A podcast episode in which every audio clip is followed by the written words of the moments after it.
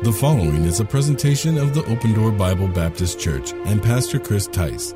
For more audio and video content, please check us out on the web at www.opendoornj.org. In 1849, a message was preached in Great Britain by F.W. Robertson, his old preacher, 1849. He's preaching a message, and he said this, and I like this quote. He says, Life like war. How many ever feel like life is a battle? It's a war. I mean, it's just a fight all the time, isn't it? You're constantly struggling. He said this life like war is a series of mistakes. And he is not the best Christian nor the best general who makes the fewest false steps. Poor mediocrity, mediocrity may secure that, but he is the best who wins the most splendid victories by the retrieval of mistakes. He said this forget mistakes, organize victory out of mistakes. Uh, Henry Ford would have agreed with that. He, he defined failure. Ford, who, who, uh, who, who made the Model T, the car, Ford de- de- defined failure as an opportunity to begin again more intelligently. You know, sometimes uh, we look at our failures. How many have ever been just stopped in your tracks because of your failures? You haven't moved forward because you've made mistakes. You're kind of not where you are or where you'd like to be because you're dwelling on the past, you're dwelling on your failures, you're dwelling on history, and you're not allowing that to allow you to move forward. Ford said the failures were opportunities to try it again but do it more intelligently. Help me out this morning, church. If you if at first you don't succeed, some of you awake this morning, if at first you don't succeed, how many your mom told you that or somebody told you that? You try, try again, get back on. What are they? We get all these cliches. If you fall off the horse, get back on the horse, right? Get back on. I mean, if, if something happened, I hope that doesn't happen to you today at the festival, all right? Don't, nobody, but if you fall off today, get back on, okay? But, uh, and don't sue us, please. Uh, but, uh, you know, the, uh, the, the, the problem is sometimes is we, we fail and we allow our mistakes, we allow our failures to keep us from progress in the Christian life. We allow our failures. Paul said it this way He said, Forgetting those things which are behind, I press towards the mark of the high calling of God in Christ Jesus. He said, I've got to learn from my mistakes, but I also have to forget my mistakes. How many glad uh, for the attribute of God that He remembers our sin no more? You know, He forgets what we sometimes hold on to Sometimes we dwell on, and God says, I've forgotten, I've forgiven. Aren't you glad that God forgives and forgets? How many would love to have that attribute? Wish that you could do that. Sometimes, boy, in the world they say, well, if, if for, I'm going to forgive, but I'm not going to forget. I'm going to learn from forgiving you, and I'm never going to completely let it go, and I'm going to hold on to it. That's, that's a psychological philosophy that comes from the world, not from the Bible. Forgiving means I'm letting it go. Forgiving means I'm forgetting about it. Forgiving means it's in the past. Hey, aren't you glad that because of the Lord Jesus Christ, our sins this morning under the blood, uh, He's forgiven them. We're not going to give an account before God. If you're saved through the Lord Jesus Christ and His finished work on Calvary, you are never going to answer to God for one sin that you commit. Now, some people would say, well, that's terrible because now people are just going to think that they can live how they want. Anybody who truly understands that won't want to sin. Anybody who truly embraces that truth is not going to want to go headlong anymore into sin. Uh, they're going to say, like Paul, Yet we that are dead to sin, that we should live any longer therein. I don't want to go back to the graveyard if I've been brought up, resurrected from death to life. I mean, who wants to go back to the graveyard? Who wants to go back to the mistakes? But so many Christians today live in death. They live in the past. They live in history. They're disabled. The devil, who is the accuser of the brethren, comes and whispers in your ear and says, Hey, listen, remember you, remember your past, remember your history, remember what you did. Accuser, accuser of the brethren. And God says, I remember them no more.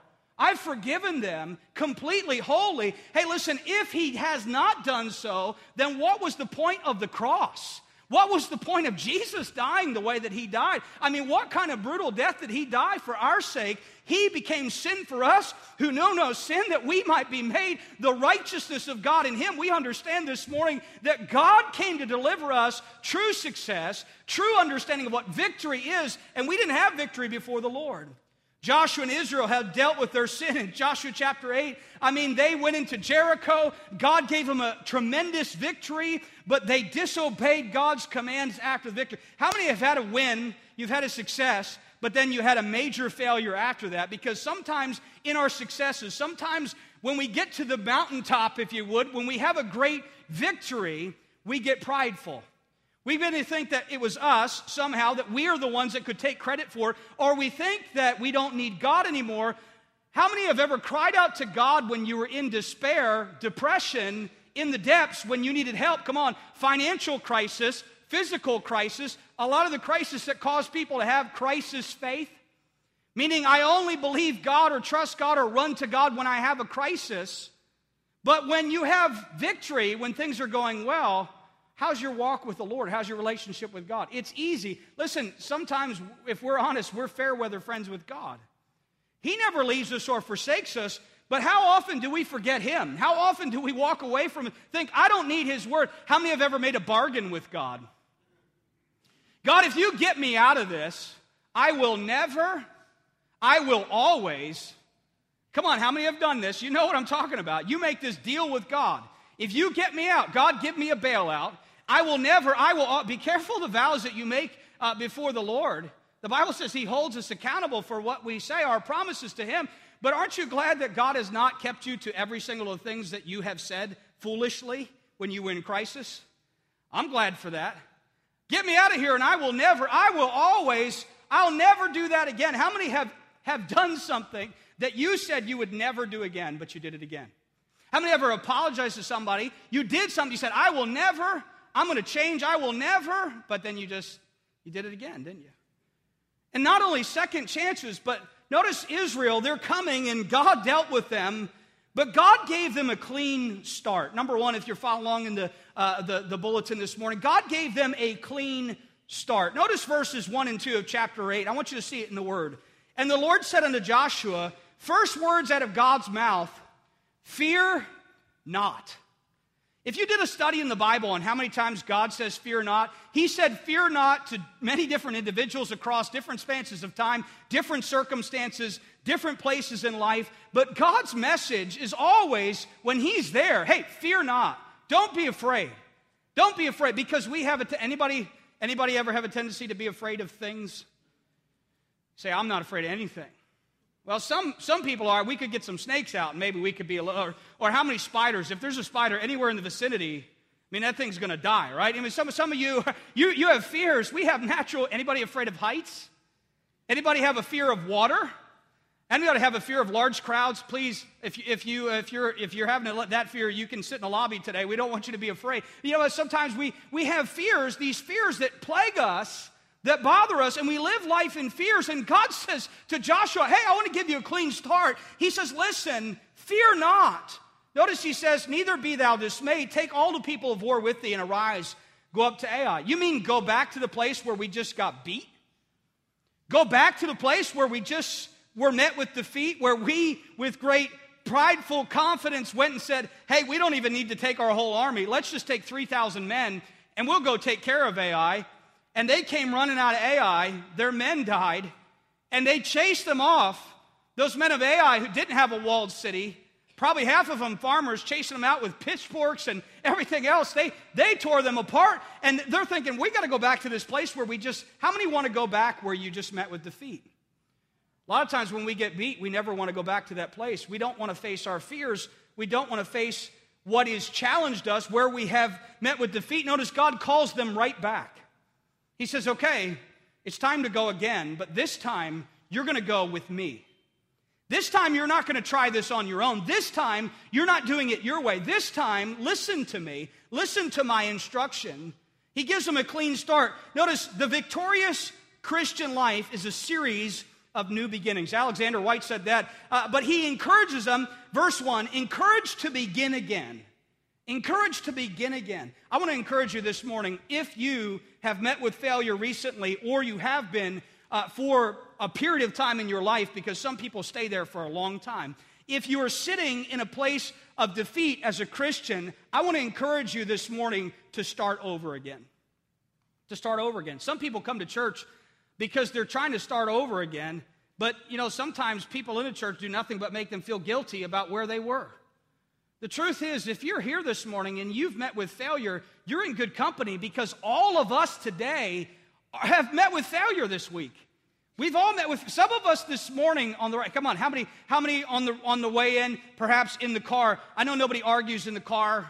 Uh, I, I, know nobody ever has uh, discussions or disagreements, but isn't it interesting? Sometimes we could have those failures, then we get to church, we're like, "Hi, how are you? Everything is wonderful," and that couldn't be further from the truth. And I understand there's a need for us not to just spill over every little detail of our problems, but the truth is, is sometimes socially we, we feel the pressure, especially when the church gathers together, we're here for church, to put on airs like we're perfect. The truth is, is I'm not perfect, and I know it better than you. If you if you're analyzing me, I could give you a longer list than you could give me. I know where my flaws are. I know where I'm wrong. I know where I've failed even this week, but I don't want to stay there. How about you? I don't want to stay there. I want to change. I want to move out of that. I want to see God organize my failures into victories. How many with me this morning? I mean, God is Jesus, is a master at organizing the failures of men into victories. We don't look at the Bible and say, oh boy, what great men. We look at the Bible and say, how did God use those guys to accomplish that? I mean, you look at the leaders that God used. I mean, look at the men. Look at Moses. Look at John. Look at David. Look at these men who we look up to in Scripture and think. And Paul, uh, you heard a message last week. Paul, the least, small, little, the least of all. I can't do it on my own. Boy, he was a mess. At times, he was saying, I'm even in conflict with myself. And he was saying, Boy, I can't. But how did God get victories from these people's lives? Because the truth is, it wasn't about the people, it was about people surrendering to God and allowing God to organize all their mess into something that was good. That's why as Christians we can say Romans 8:28 and we know all things work together for good to them that love God, to them that are called according to his purpose. Listen, God can make all things new. God can make all things good. There's a clean slate here. He's encouraging them, fear not to begin again. The answer to our discouragement and fear is in hearing and believing the Word of God. How do we know that? Listen, He is instructing them to begin again. Notice in verse number one, He says this. He says, Take all the people of war with thee and rise, go up to Ai. See, I have given this, given into thy uh, hand the king of Ai and his people and his city and his land, and thou shalt do to Ai. He's giving them instructions. He's saying, Hey, listen, listen to my instructions, listen to my plan. Listen, don't put your fingers in yours this morning. I, I want you to get this because sometimes we're hearers of the word, but we're not doers of the word. We listen, but we don't follow. We hear, but we don't obey. And, and, and what God is saying to Joshua, he's saying, hey, listen, make sure you heed, make sure you listen to what I'm saying. You know, some, so many times God says, fear not in his word. To, today he's saying, fear not. And progress happens in life when we stop fearing everything else and start following God, even if that means following him again. How many have ever stopped following God? Let's be honest. We see follow Jesus all over. That's our theme for, as a church for the year. Sometimes we stop following him. You say, can a believer do that? Peter. Peter denied the Lord three times and he stopped following the Lord. As a matter of fact, he went back to his former profession. Jesus goes to the side of the seashore and makes Peter a fish and sits down and says, Peter, do you love me? Peter, do you love me? Peter, do you love me? And he says, If you love me, keep my commandments. If you love me, follow my instructions. If you love me, feed my lambs. Listen, I have a job for you, I have a calling for you. But the worst thing that you and I do sometimes when we fail is we quit following God and we never start again. He's saying, start over again. I've got a plan for you. He's instructing them to begin again. Notice, not only there's instruction, God always has a plan for his people to follow. The only way for true progress is to obey God's instructions. Not only do we see the instruction to begin again, but we see the promise to begin again. Verse number one, he says, I have given thee. I have given this to you. Interesting, just like at Jericho, sounds familiar. He says, See, I have given thee Jericho. But when he tells him to look at Jericho, Jericho's walls are still up. Jericho's armies are still intact. He says, Now, hey, listen, I've given you Ai, but they're looking at Ai and they're saying, We just got beat there. The walls, I mean, the, the army's still there, the city's still intact. And he's saying, no, no, by faith see. Now, faith is the substance of things hoped for, It is the evidence of things not seen. So many people talk about faith in God like it's blind faith. God says it's not blind. He even defines faith to us in his word. Hebrews 11:1 1 was what I just quoted to you. Faith is the substance of things hoped for. It is the evidence of things not seen.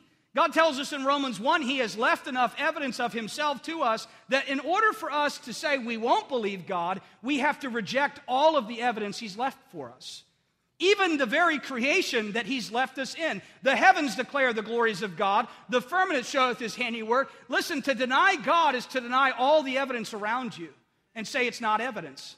To deny God is to, to deny all the facts that he's presented to us and say they're not facts. It's to say a tree is not a tree, the truth is not the truth. God has said, hey, listen, I've revealed it to you, I've showed it to you. He gives us a clean start. How many of you are glad for a clean start this morning? I need a clean start. I need it this morning. Number two, not only does he give them a clean start, but he gives them a clean strategy. He gives them a clean strategy. King Arthur said this God fulfills himself in many ways, lest one good custom should corrupt the world. You say, what does that mean? Well, read the Bible. God changes human leadership, He changes methods. He uses those uh, new methods and new leaders and new men so we're not tempted to trust our flesh and experiences rather than Him and His promises. Isn't it interesting? We are people of habit. We would love if God just always acted the same way. But how many have read the Bible and see God use different people, different methods, in different times? You know what we have a problem with today as God's church is we worship methods rather than God. We look at past methods and we say, well, this got me here. I'm going to do this again and it's going to get me there. But how many know that doesn't work in God's economy? It doesn't work in God's plan. God doesn't say worship the methods. God doesn't say worship the way that you got here. He says worship me because the methods are nothing without God. Without God, we can do nothing. Jesus said, without me, it's all impossible. You're able to do nothing with, without me. We need him. And a lot of times, how many have tried to do things even as Christians and say, I'm doing this for God, but without God? Without his instruction, without his blessing, without his promises. Listen, we fail so much when we try to do things without God because all of us, self included, I have pride that I have to deal with in my own heart. How about you? And pride says you can do it, and God says you can't do it. And pride says, I don't like that. So then I don't like what God's saying, so I'm going to try it on my own. And boy, I've seen so many failures in my life when I tried to do it when God says do it this way and I tried to do it another way. You say, well, the ends justify the means, not in God's economy. The ends never justify the means because God cares about the motives. He doesn't see as man seeth, where man looks on the outward appearance, God sees the heart. God cares why we do what we do, not just what we do. And sometimes we worship what we do and we worship how we do it. And we call the church together to gather together in His name, and we come, and if the tradition, if all the things that we've always done are not present, boy, we could be a mess to deal with and work with. We won't worship God. We won't, unless it's our way, unless it's the way that we like it to be. Listen, how about, how about you this morning? I need God to change some things in my life. I mean, change me. And, and that's where the change starts, where I'm not so much worshiping the way we do things, but worshiping the why we do things. God. He's the reason, isn't He? He's the reason why we do all that we do. Listen, even as we're going to have a festival today, I'm, I'm going to be honest with you. The reason why we do it is God. You may not understand that, but we love our community. We love the people in this area. We want to show the love of Christ to them. And, and the way that we do uh, these things, we don't, we're not just having an event so that we can get a bunch of people together today. Really, we want to love people. We want to show the love of Christ to people. We want you to know the Lord Jesus Christ is your personal Savior. And the greatest way that you can see that is when we live out what the Word of God says and we, by love, serve one another. And we, we look to, listen, make our lives a living sacrifice. The strategy that God gave at Ai was opposite the strategy that He gave at Jericho. He told them at Jericho to march around the walls. Here at Ai, He gives them instruction Send some men, they're going to do what they did, but you're not going to do what you did. Notice what God says. When you send the men to the front, they're going to come and approach you the same way they approached you last time, but you're not going to approach them the same way. As a matter of fact, send them. I know how they're going to respond. They're going to send, they're emptying, they're going to empty the city to chase you down. And when they chase you, run. But have an ambush waiting. Have a group behind waiting. Notice the strategy. He gives them a clean strategy. He gives them a new strategy. He said, This is the way I want you to do it. It's important we seek God's will for each decision that we're faced with so we don't depend on past victories as we plan for the future.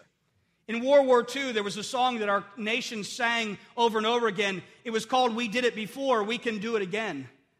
The truth is, is that is not the anthem of the church. We shouldn't be singing, We did it before, we can do it again. We should be saying, If God be for us, who can be against us? We should be saying, This is God's way. We're going to do it God's way. We're going to do what He wants in His way. And the strategy at Ai was not based from Israel's victory at Jericho, it was born out of their defeat at Ai. Notice God said, Hey, listen, I'm going to show you how you can win from your failure. I'm going to show you that this strategy, I'm going to change the strategy so that the way you approach Ai is going to be born out of your failure at Ai, not out of your victory at Jericho. The way that you did it at Ai, hey, I'm going to turn that around and make it good. I'm going to turn that around and make it a victory. How many know this morning that Jesus can organize your defeats into victories? He can take a loss and make it a win. Notice we don't, we don't just see a, a clean strategy, but number three, we see this morning a clean sweep. A clean sweep. I'm not going to ask you this morning how many of you are Mets fans, but I'm sure those of you that are, we're glad for the sweep uh, this week. But what, what I'm saying to you this morning is with God, it's always a clean sweep. With God, it's always like automatic doors. With God, it's always a victory. Even at sometimes when it seems like defeat, Israel heard God's word. Israel obeyed God's word. They experienced victory, but not without a fight and opposition. Listen, they had to do what God says the way that He said it. But how many can see it in the scriptures? They still had to walk up to Jericho, they still had to face the enemy. How many of us love when God gives us a victory when we don't have to do anything? But sometimes God says, No, no, you need to obey me. But the greatest test of whether or not we really are trusting Him is when we're faced with the same enemy again, how we respond. They're, they're saying, We're here, we believe God, we're going to assemble together, we're going to march on Ai, but God didn't just let the walls fall down, did He? God said, Run. Run. You say, what do you mean run? Who, what kind of people that are going to have victory run? He tells them to run away. But notice, it wasn't them fleeing from their enemy that gave them the win, it was them submitting to God that gave them the win. The Bible tells us, Submit yourself therefore to God, resist the devil, and he will flee from you. They didn't run from the men of Ai because they were afraid. They ran, ran from the men of Ai because it was God's plan, because it was God's instruction. Notice sometimes, again, progress doesn't seem like progress. That doesn't seem like a good plan. March on Ai and then run away from Ai. But that was God's strategy. Notice the, there was an ambush waiting, there was a plan that God had. And all of a sudden, what Ai thought was a victory, they said, We won again, we won again. Look at them. We got them running all over again. And then 30,000 men of war march on an empty city and take it. They take the king, they take the city, they take the spoils. And it's interesting that this time around, God said, All the spoils you can take. Everything that's there. Listen, when you give the first fruits for God, you always get, when you give God the choice, He always gives you the blessing. Jericho, He said, Leave it for me, it's mine. At Ai, He said, Go ahead and take it, it's yours. You know, God always gives us a great blessing when we obey Him, but how many have met with defeat when you've disobeyed God?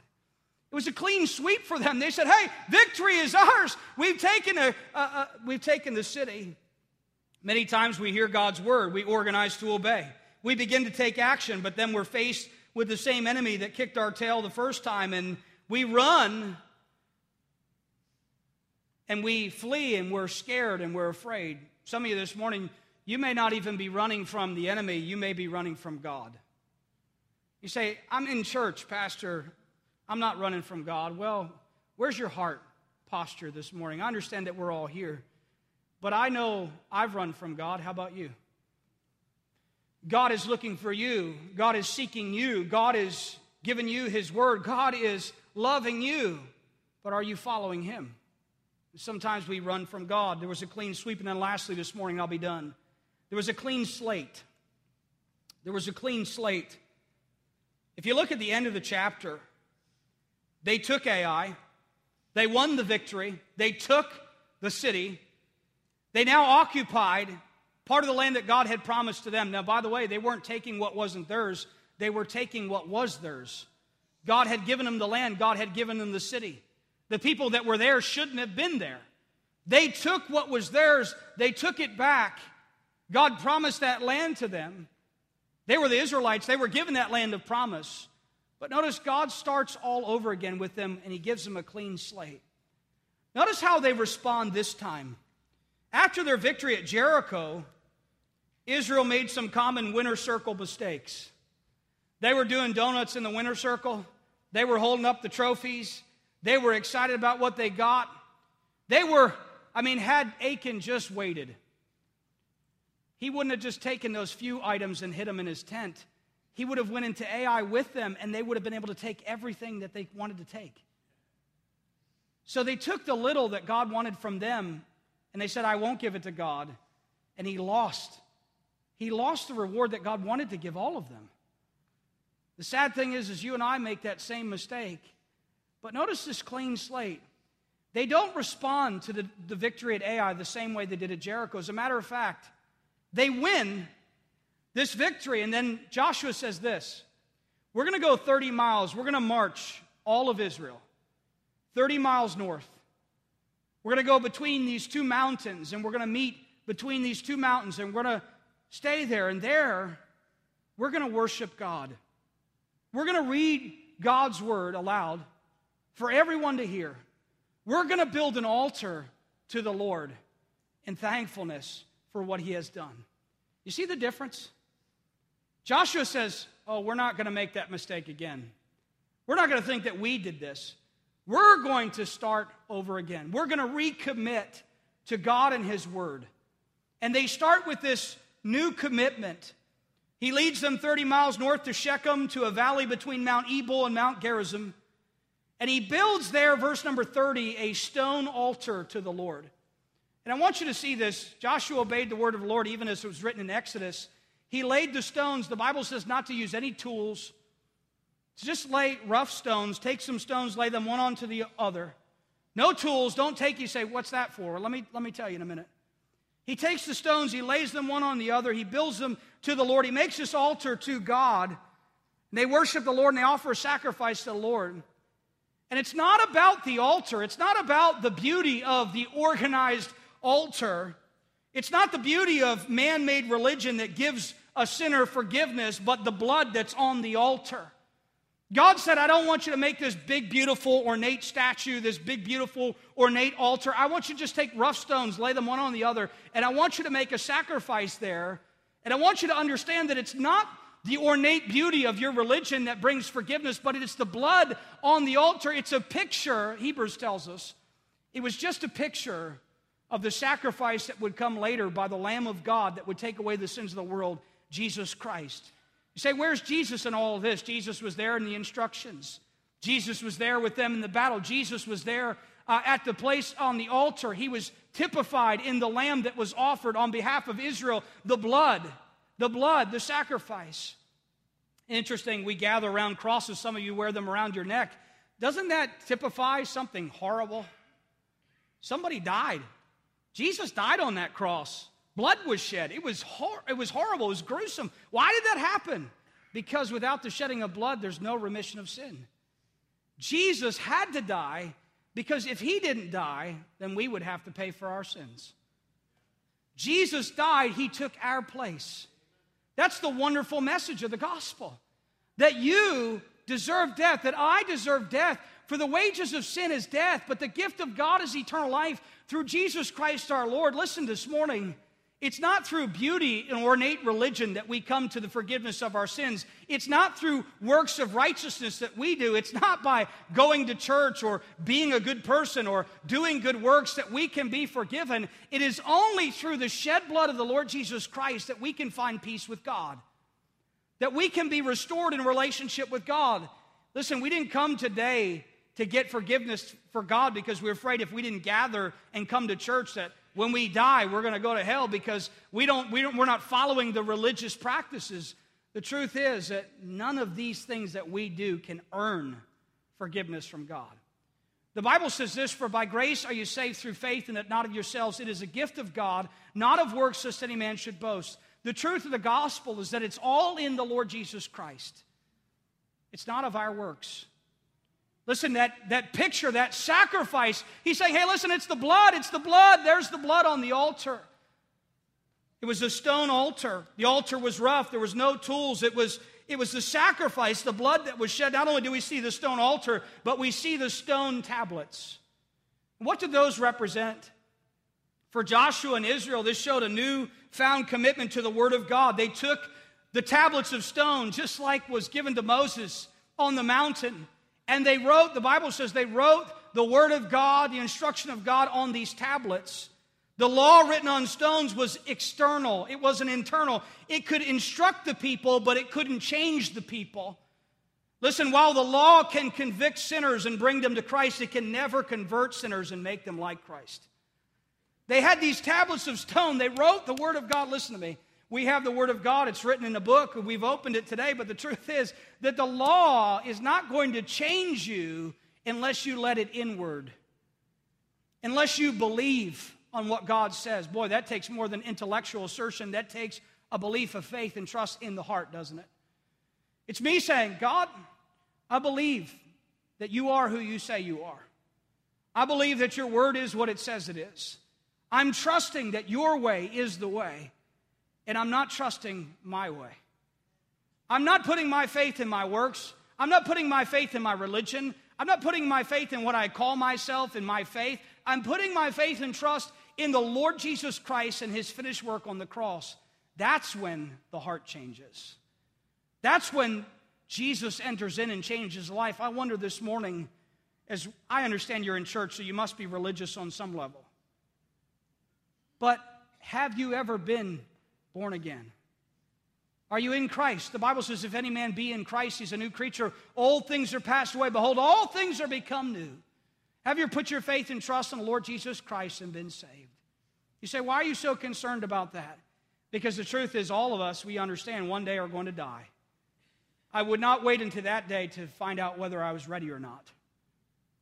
I would do so today especially since the Bible tells us that He wrote these things in His Word so that we would know that we have eternal life, that we would believe on the name of the Son of God.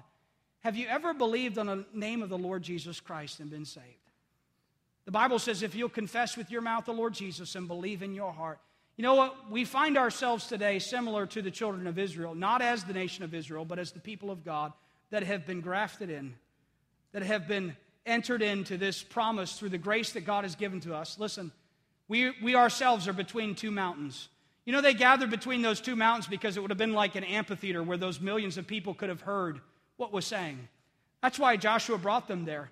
But it's interesting because people today find themselves between two mountains where the word can be easily heard, and we're between the mountain called Calvary and the mountain called Olivet.